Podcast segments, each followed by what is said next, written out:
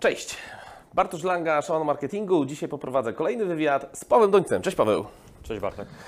Paweł Doniec, e, mecenas, zajmuje się, e, no właśnie, czym? Tw- pomagacie firmom. Wiem, że negocjujecie z firmami umowy.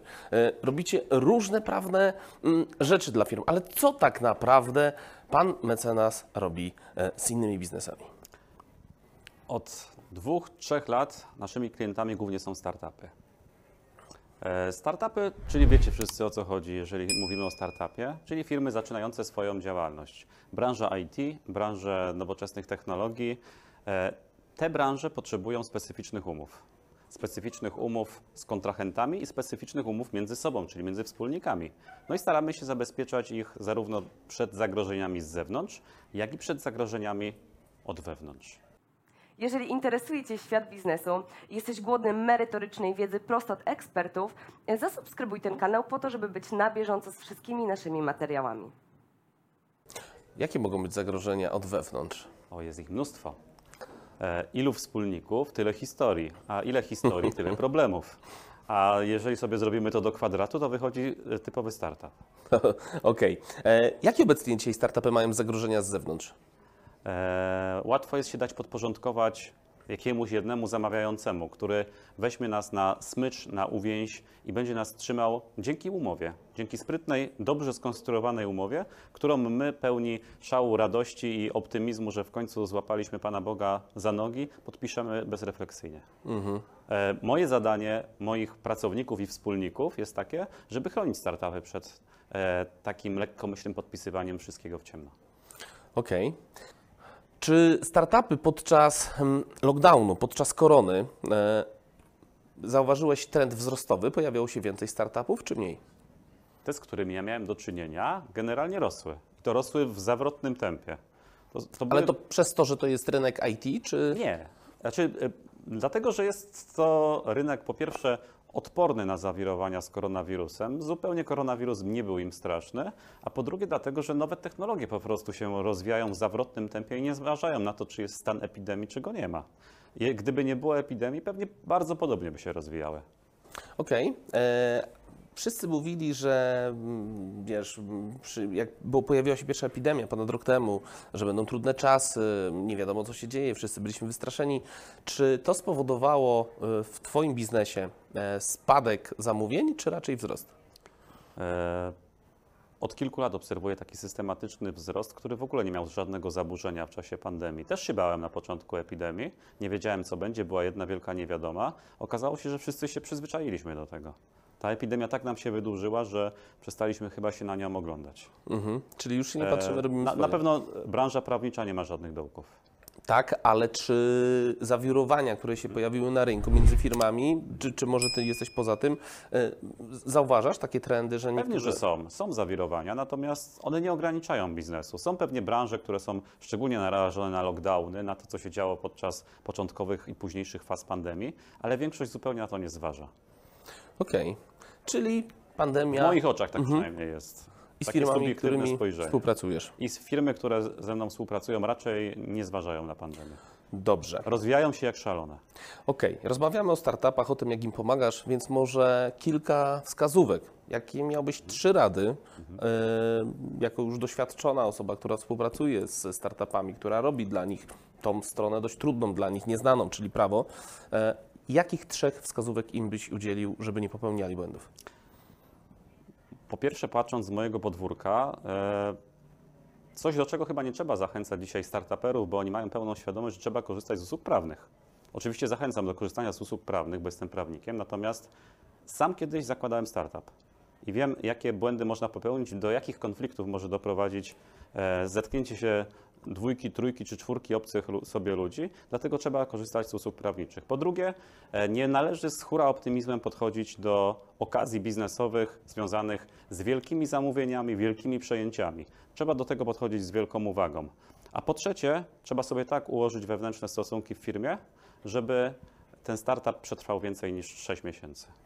Większość niestety nie, nie, nie dociera nawet do tego etapu, gdy produkt, który zaczyna, zamierzają opracować, jest na jakimś ogarniętym już w jakimkolwiek stopniu poziomie.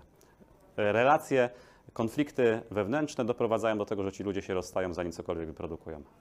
Czyli zanim dobrze tak naprawdę zaczną pracować, Tak 6 jest, miesięcy to, to nie E, zdążymy wszyscy oczywiście zainwestują swoje środki, swój czas i swój zapał i wszystko im się rozwala.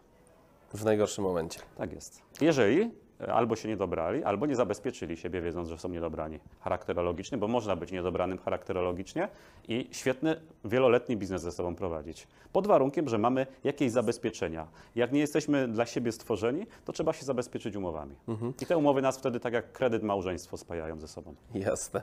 Masz jakieś ciekawe przypadki mm, e, takich e, dziwnych rozstań? No nie musimy mówić o firmach, ale może coś ciekawego. mm, ma, jest ich tak dużo, że trudno mi nawet w myślach jakąś znaleźć, żeby jeszcze nie sugerować e, konkretnych przypadków, bo dużo, dużo medialnych również przypadków e, przerabiałem, takich, o których wiele, wielu z Was może słyszało, e, a może i z Waszego podwórka związanego z Asbiro. Też są takie przypadki, nie chcę wymieniać żadnych konkretów.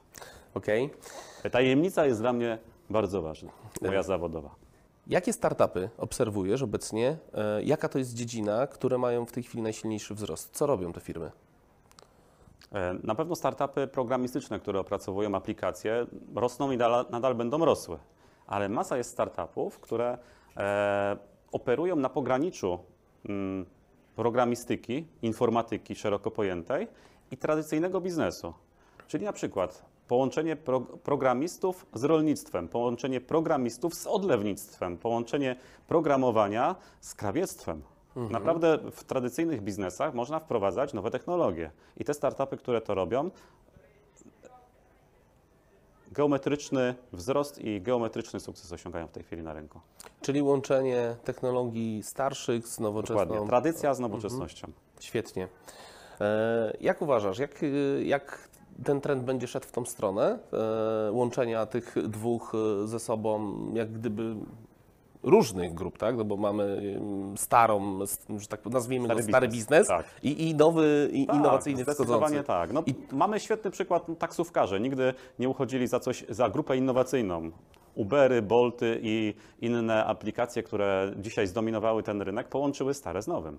I Mhm. to mamy naprawdę w każdej w zasadzie branży. I to będzie trwało jeszcze przez jakiś czas, Twoim zdaniem? To będzie trwało chyba już po wieki. Okej, to w takim razie mm, to już mamy, to wiemy, ale jeżeli ktoś chciałby y, z tutaj nas oglądających wejść w jakiś ciekawy, innowacyjny biznes, to co jeszcze? Na co warto zwrócić uwagę? Co będzie w tej chwili rosło? Mm, Nie jestem specjalistą od trendów biznesowych, natomiast e, myślę, że jeżeli ktoś chciałby zakładać swój własny startup związany z nowymi technologiami, to niech sobie wyobrazi taki tradycyjny biznes, którego w żaden sposób nie jest w stanie mental, mentalnie połączyć z nowymi technologiami i niech go połączy. Czyli przełamać schematy, to czego... No tak, chyba to, czego wszyscy uczą, że należy te schematy przełamywać. Jeżeli przełamujesz schematy, y, daleko możesz I zachodzić. znajdziesz swoją niszę. Okej. E, Jak to wygląda od strony startuperów? Bo powiedziałeś, że warto, że należy przychodzić, e, ale czy to jest tak, że zakładając startup, ja wiem, że a okej, mam na myśli biznes, chcę z Tobą zrobić biznes, to teraz chodźmy do Pana mecenasa, który nam to poukłada. Jest już taka świadomość, czy trzeba jeszcze edukować młodych ludzi? Y, Zaczyna naprawdę bardzo szeroko ta świadomość e, do ludzi docierać. Oczywiście nie wszyscy jeszcze o tym wiedzą, popełniają cały czas błędy, ale wielu przychodzi do prawników. Mhm. Jak sobie porównamy te, to poprzednie pokolenie zakładających biznesy z obecnym, to jest nieba ziemia. Wcześniej wszyscy próbowali po swojemu, jakoś to Oczywiście, będzie. że tak. E, Gdy nastał internet, wszyscy szukali podpowiedzi w internecie ze skutkiem nieraz opłakanym. Dzisiaj niestety już, dzisiaj na szczęście już nie eksperymentują. Okej, a czy to nie jest tak, że mm, ludzie mówią, dobra, to my jakoś zaczniemy, jakoś to będzie, a jak będziemy mieli kasę, to pójdziemy do firmy prawniczej i wtedy poprosimy ich o umowę. Pewnie tak myślą często, ale nie trzeba wcale dużej kasy, żeby poprosić prawnika o taką umowę. Można już mieć za kilkaset złotych umowę, która na początek w zupełności wystarczy, a jak będzie kasa, będzie też więcej problemów i będzie więcej zawiłości w firmie, to można zainwestować więcej w ciekawsze produkty prawnicze. Czyli wtedy yy, za, na początku zabezpieczamy się tak, żeby tylko Podstawowy podstawowy sposób. W momencie, kiedy już firma nam się rozrasta, mamy już co dzielić, to wtedy idziemy o konkretne Warto też zauważyć, że startupy to nie są tylko i wyłącznie firmy zakładane przez ludzi, którzy dotąd nie prowadzili żadnego biznesu. Często są to firmy zakładane przez biznesowych wyjadaczy, którzy po prostu próbują szczęścia w nowej branży, e, w nowej pasji albo jako inwestor. Okej. E, Powiedz mi jeszcze, jak to jest w tych startupach, jeżeli chodzi o prawa autorskie? Jeżeli się spotyka dwóch, trzech, czterech e, wspólników, jeden wnosi jakąś wiedzę, drugi wnosi kasę, trzeci wnosi jeszcze, nie wiem, jakieś swoje może prawa patentowe albo co, e, coś innego. Jak to wygląda? Jak, jak, jak to wtedy ubieracie prawnie? Znaczy, zasadniczo nikt o tym nie myśli na początku. E, W tej chwili sam prowadzę kilka sporów między wspólnikami dotyczących właśnie praw autorskich w takim startupie, który potraktował to, że jakoś to będzie. Są to problemy na wiele lat, procesy wieloletnie, e, często sprawiedliwie nie do rozwiązania. Da się to oczywiście wszystko w umowie wspólników ure- uregulować. Kto jakie prawa autorskie wnosi, co za to dostaje, czy co dostanie za to w przyszłości, bo wiadomo, że startup dopiero będzie miał, co miejmy nadzieję, dzielić w przyszłości. E, Ale trzeba to na samym początku sobie zapisać. Zapisać i prawnie połączyć. Tak, bo konflikt będzie nieuchronny, jeżeli startup odniesie sukces. Ci wspólnicy na zabój, na całe życie wydawałoby się partnerzy biznesowi, gdy wchodzą w grę miliony albo grube miliony, e, potrafią być dla siebie wręcz wrogami. To mam takie dwa pytania. Ja wchodzę e, w biznes ze wspólnikiem i ja mam do czegoś prawa autorskie. Tak. I wcho- wchodzę w ten startup z moimi prawami autorskimi. Po czym po roku ja mówię, wiecie co, ja jednak chcę wyjść, bo się nie umiemy dogadać i ja te swoje prawa autorskie też zabieram. Jak to wtedy wygląda prawnie? Ty nie zabierasz swoich praw autorskich, tylko ty musisz przede wszystkim udowodnić, że ty miałeś do czegoś prawa autorskie i że to, tak, że to twoja inwencja, e, twoje autorskie pomysły były wykorzystane przez ten startup. I nie zabierzesz tych swoich praw autorskich, możesz zabronić co najwyżej startupowi korzystania z jakiejś swojej e, technologii, z jakiegoś swojego dzieła, ale pytanie, w jaki sposób tego zabronić? To są dlatego trudne tematy i dlatego trzeba uregulować z góry, kto jakiego rodzaju wiedzę, jakie umiejętności, jaki know-how, bo nie, nie każdy know-how jest też prawem autorskim, żeby była jasność, ale wnosi do tego startupu. Później często nie da się rozgraniczyć wkładu jednego e, wspólnika umysłowego, wkład, wkładu umysłowego drugiego wspólnika, a wiele rzeczy przecież robi się wspólnie. Wspólnie czasami programiści programują ten sam kod, piszą.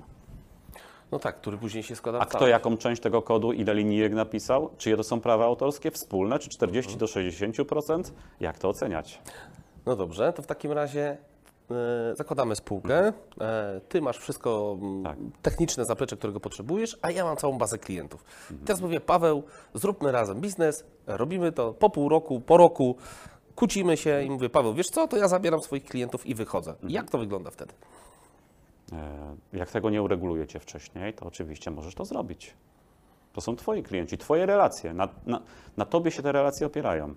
I to jest przypadłość wielu firm, nie tylko w branży nowych technologii, ale od, wie, od wieków t- ta, takie bolączki dotykały przedsiębiorstwa.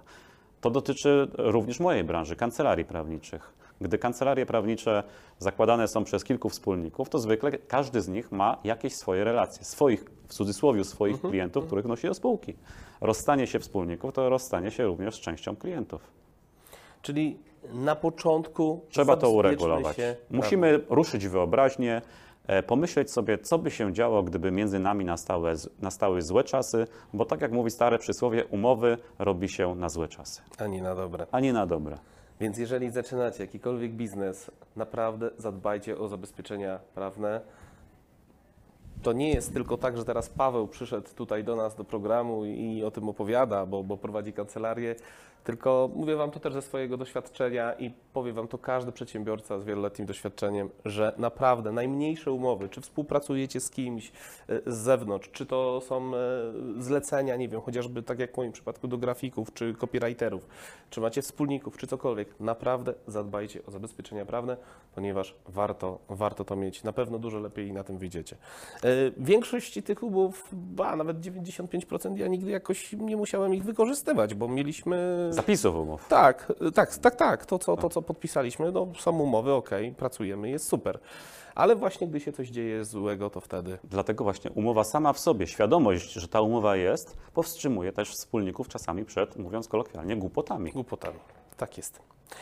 E, Dobrze, to na sam koniec w takim razie, Jakie trzy wskazówki dałbyś naszym, e, bo mówiliśmy, jakich błędów nie popełniać na początku, a teraz za- jakie zawsze trzy trzy, zawsze trzy. Dobrze, daj pięć. E, Wskazówek do? E, Wskazówek do tego, jak e, połączyć prawo, czyli jak wykorzystywać same spotkanie z mecenasem, bo też trzeba się przygotować do spotkania z firmą prawniczą. O co musimy zadbać? O to, żeby jak najwięcej informacji przekazać firmie, która poprowadzi nasze umowy prawnicze, tak? Po to, żeby firma odniosła sukces. Spotkajmy się z prawnikiem, zanim założymy spółkę. Dobierzmy formę prawną wspólnie z prawnikiem, bo nie każda forma prawna każdemu startupowi tak samo będzie, czy każdej nowej firmie będzie tak samo pasowała. E, Stwórzmy od podstaw z prawnikiem wszystkie dokumenty, na których ma się opierać ta firma. Zadbajmy o to, o co zapytałeś, czyli o prawa autorskie oraz o know-how, który każdy ze wspólników do spółki Wnosi. wprowadza i wnosi, żeby to było jasno uregulowane, a w końcu zróbmy umowę wspólników, która będzie zabezpieczała nas przed samymi sobą na wypadek naszego konfliktu. Bardzo dziękuję. Pięć było, Było pięć? tak. Tam ja bym się doszukał szóstego, ale okej, dobra. Niech Mówisz będzie. pięć, masz Im lepiej, e, im więcej, tym lepiej. E, tak jak powtarzało, powtarzają starsze osoby, że należy się zabezpieczać, tak, ja i Paweł dzisiaj mówimy wam Jako, jako już starsze osoby również. Tak, zabezpieczajcie się również w biznesie. Bardzo Ci dziękuję, Pawle. Dziękuję. Prowadziłam swój biznes i czułam, że potrzebuję wiedzy ludzi, którzy już przeszli tą drogę i wiedzą konkretnie, jakimi radami się mogą ze mną podzielić, żeby jak najszybciej też przyspieszyć rozwój mojego biznesu. Wiedziałem o tym, jacy są wykładowcy, osoby, które tutaj studiują, że są to po prostu przedsiębiorcy, a, a nie teoretycy. Zdecydowałem się, ponieważ chcę przeskalować swój biznes, a w związku z tym, że chcę skalować swój biznes, potrzebuję mieć e, partnerów biznesowych, którzy robią to samo co ja, znaczy podobne rzeczy do mnie w różnych miastach, żeby po prostu szybciej e, móc e, niektóre elementy swojego biznesu skalować na kolejne miasta. poukładać swój czas pracy, na pewno liczyć w ogóle swój czas pracy, ile, ile on kosztuje, na pewno delegowanie. Chcę sobie poukładać firmę w taki sposób bardziej zorganizowany, żeby troszeczkę może więcej czasu zacząć poświęcać rodzinie. W bliskim kręgu znajomych nie mam takich ludzi, e, z którymi chciałbym się utożsamiać, stricte przedsiębiorcy. E, Raczej zależy mi też na ludziach, którzy są e, mądrzejsi ode mnie i, i chciałbym się takimi otaczać, dlatego też stwierdziłem, że chcę być na MBA. poznawanie ludzi, którzy też prowadzą swoje działalności gospodarcze i no, po prostu zajmują się biznesem. Brakowało mi po prostu jeszcze takiego dopieszczenia pod względem kontaktów, jakiejś tam wiedzy merytorycznej oraz specjalizacji e, już takiej e, szerokiej jak MBA, więc wybrałem Sbiro, no bo jestem członkiem tego Sbiro, jestem też koordynatorem i porozmawiałem też z uczestnikami, e, którzy przeszli MBA i dowiedziałem się, że jest bardzo dużo kontaktów, dużo wartościowej wiedzy. Drugi powód to po prostu, żeby dowiedzieć się w jaki sposób zajmować się sprzedażą i marketingiem. Bardzo szybko zmienia się, e, dzisiaj zmieniają się trendy w sprzedaży i marketingu, szczególnie internetowej sprzedaży, e, dlatego też chcę być na bieżąco. Prowadząc biznes jakby zgłębiam tą wiedzę na bieżąco. Jakby chciałem już konkretnych, konkretnych narzędzi, konkretnej wiedzy. No i tutaj ją odnajduję. Jestem teraz w drugim roku i nie żałuję i myślę, że będę wiecznym studentem e, MBA nieruchomości. No chciałam działać w nieruchomościach, więc e, no to było to. Od zawsze chyba tak czułam, że to będzie to, więc jak już e, dowiedziałam się, że, że są takie studia na Zbiro właśnie, no to wiedziałam, że to, to będzie to. Taka dobra inwestycja nie tylko dla mnie, ale dla i mojej rodziny. No i dla firmy no też przy okazji. Często jest tak, że wiele rzeczy wiemy, ale dopiero na zajęciach mamy ten klik, który nam uświadamia, że musimy to wdrożyć po prostu, że nagle to jest niezbędne.